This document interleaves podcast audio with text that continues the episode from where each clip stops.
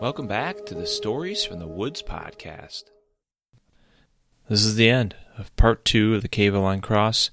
It's definitely not the ending I expected. Listen and decide for yourself if you think the story is truly over.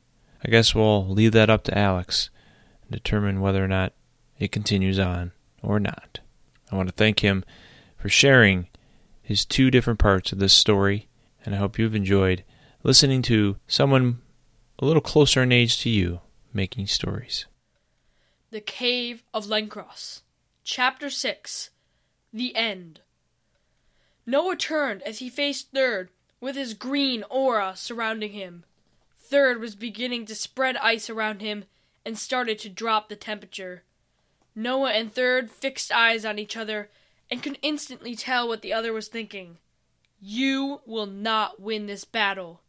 Then they started. Noah was first to attack and started with a blast of his green energy. Noah had no idea how he was able to accomplish these feats, but he did. Third easily was able to make an ice shield, and when the energy hit, it came bouncing back at Noah. Noah had just enough time to react and duck before the green beam hit him. Now you see the power of ice. I will destroy you, said Third, summoning a blizzard around him and shooting ice daggers at Noah. Noah quickly dived, but got hit by an ice dagger, and his arm and his green aura faded a bit. Noah forced himself not to look at his arm, and turned to summon a green fireball and threw it at Third. This time, the fireball hit Third, but only knocking him down for a second, making Third angrier.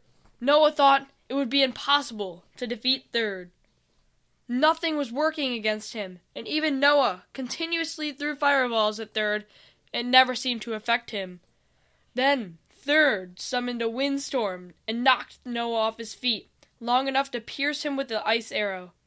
The arrow didn't go that deep, but it had a poison, and it was going into Noah's veins. Noah was spilling blood on the ground as Third came over to Noah, laughing, as if he knew the battle was over.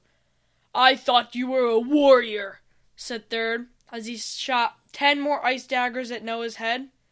Well, this is the end, Noah thought. Then, Noah somehow managed to summon strength and rip out the ice arrow and threw it at Third, stabbing him hard in the head. Noah was starting to die from the poison now, and he knew he didn't have long to live. But he saw Third stumble and collapse as two warriors lay on the floor of the cave. Noah thought he would die slowly from the poison and would vanish from history. But from somewhere far away, he heard marching. The marching was getting closer and closer until the Nuble army emerged, charging at Third. A few of the soldiers saw Noah and rushed over to save him. Then Noah blacked out. When Noah woke, he was in a hut and a few medics were tending to him. Noah looked around and saw that it looked like a normal doctor's office. There were tables and sinks with bandages and all the normal things that a doctor would need. Then he asked one of the doctors what had happened. The doctor smiled at him and said that Third was able to escape and the Nuble army had tried their best. Then she went into some sort of trance and went into full detail. We saw you lying on the ground, clinging to life and helped the best we could. We saw Third get up and shoot another snowstorm, and it started to freeze our soldiers as we rushed to retreat. We had never met an enemy that strong before.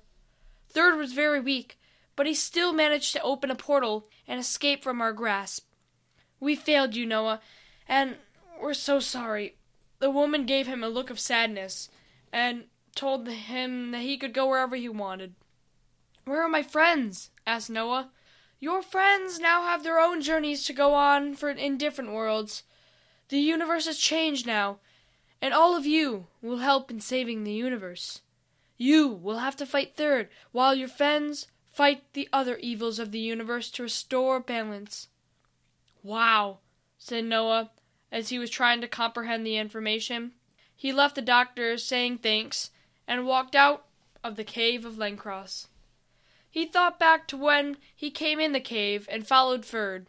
Now, Ferd seemed like a tiny rat compared to Third, and he would have to fight soon. For now, Noah would be able to stay on Earth, but he felt like he might have a long journey ahead of him that may cost his life. At least Noah could go back to his cousin's house and rest, though he knew he would never see his parents again, or maybe even his friends and sister. He walked into the house and saw a large stack of paper. Then Noah thought to himself that he should write a book about his adventures in the cave of Lencross, and now the savers of the universe that he and his friends would be called the Joiners. Noah would be the leader, and he would start his quest by destroying Third, once and for all. This concludes The Cave of Lencross, Part 2. If you'd like to support Stories from the Woods podcast, you can leave us a review, make a donation using the link in the show notes, or share the podcast with family, friends, local libraries, and schools. Remember to check out our past episodes and to subscribe so you don't miss out on any future episodes. Thanks again for listening.